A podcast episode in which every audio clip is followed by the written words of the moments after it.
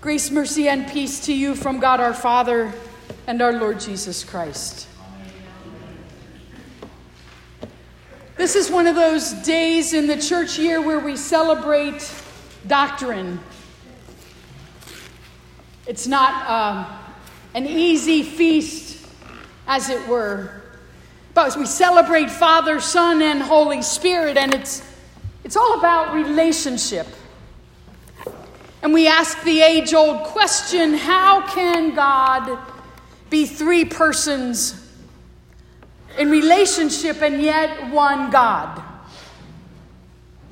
Talking about God in relationship like we're talking about our own relationships is a bit mundane. I mean, what's the big deal? The reality is that there are many dimensions of our life in God that we don't understand and we may never understand until we're seated at the heavenly banquet. And I don't know about you, but I'm keeping track of a long list of questions that I want answered. But for now, as St. Paul says in Hebrews 11, faith is the assurance of things hoped for, the conviction of things not seen. And so for now, I believe. The big deal is that God is in relationship in a way that we are not. Or even better, God is in a relationship the way that we're intended to be and are invited to be by virtue of our baptism, even now. Do you believe? I want to start with the significance of the number three, as in three persons of the Trinity. Significance not in some mystical way, but rather what happens when you add a third to a pair. My girls and I used to help out on a very regular basis with a family of triplets. In fact, the triplets came for Hannah's birthday party or confirmation, graduation party. I'll get it right. I know, time is flying. It's flying. Um, a couple of weeks ago, uh, here at the church, and it was a great surprise for Hannah. But when they were little and they were first born, we would go um, every Monday and Friday morning for the 5 a.m. feeding. Yes. And then we would get them washed up and down for their nap. And we did that for about a year and a half. And it was fun as they got a little bit older to watch them play and to watch what happened when you added the third one to a pair of two. When two of those kiddos were playing, and it didn't matter which two, and they were playing nicely and having a good time and babbling as babies do. And the third one would come along and plop themselves down in the middle. The whole dynamic would change, usually upsetting the natural pairing of the first two and demanding a game change. You see, our world is incredibly binary, composed of pairs. Pairs that go together, pairs that define each other and are even defined over and by each other. Think about it. Almost everything that we know, we learned in contrast to pairs. Yes and no. Up and down, hot and cold, left and right, boy and girl, and so on. And of course, how we learned it was more in contrast. No was not yes, hot was not cold, etc. In the same way, we learned who we are in the world. I am a woman, not a man. I am rich by the rest of the world's standards, not poor. I am white, not black. I am a Christian. And so on it goes. And this is okay for learning contrasts over and against each other. And then there's the element of power. Think about good versus evil. And the temptation in Eden is a good example. To know the difference was to have power.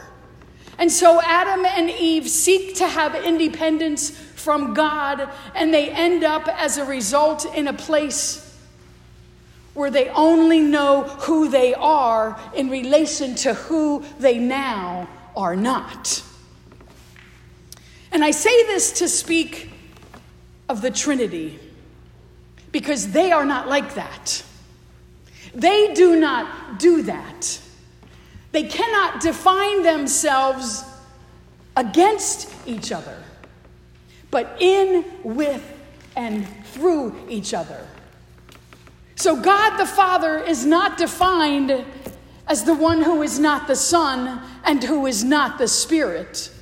Rather, rather, God the Father cannot be God the Father apart from the Son and apart from the Spirit.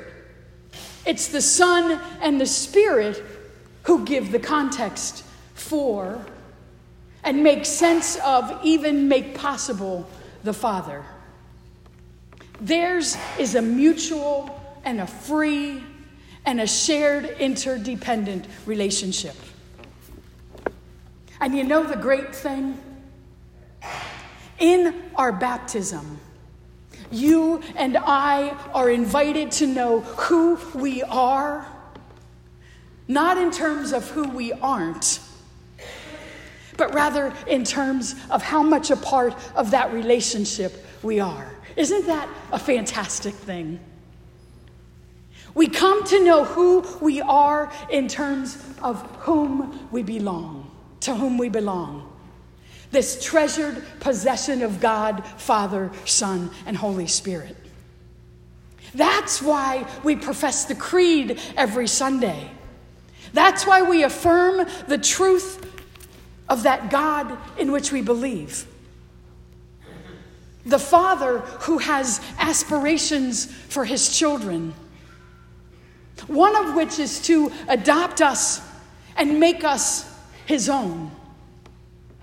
In our baptism, we become sons and daughters of the king, princes and princesses, royalty. In baptism, we received God's mark, the sign of the cross. We receive God's name, Christian. We become inheritors of his joy so that we never have to live in despair. We become inheritors of his peace so that we never have to live in fear. And like every father, God wants us to have what's best for us. And he knows exactly what that is, and he's able to make that happen if we just stay out of his way. In fact, he's already done everything that's necessary to guarantee it, not just in this life, but in eternal life as well. And so, in the second part of the creed, we say, I believe in Jesus Christ, God's only Son, our Lord. Our Heavenly Father loved us so much that He gave His Son Jesus to die for each and every one of us. Even though we don't deserve it, we've become inheritors of His righteousness. So that even when we're disobedient, every single day of the world, even when we sin, even when our hearts are unclean, evil never, ever has the last word. Because of the sacrifice of Jesus, we inherit new life. So that guilt and shame, sin and evil never have power or control over us. That's what we profess in the Creed. And we say that we believe in the Holy Spirit. When Jesus finished his work and our sins were paid for and our salvation was won, he returned to the Father. And together, he and the Father sent the Holy Spirit to make sure that we get everything that he has to give us all the gifts, all the power. So that, as scripture says, we can do even greater things. Think about that for a minute.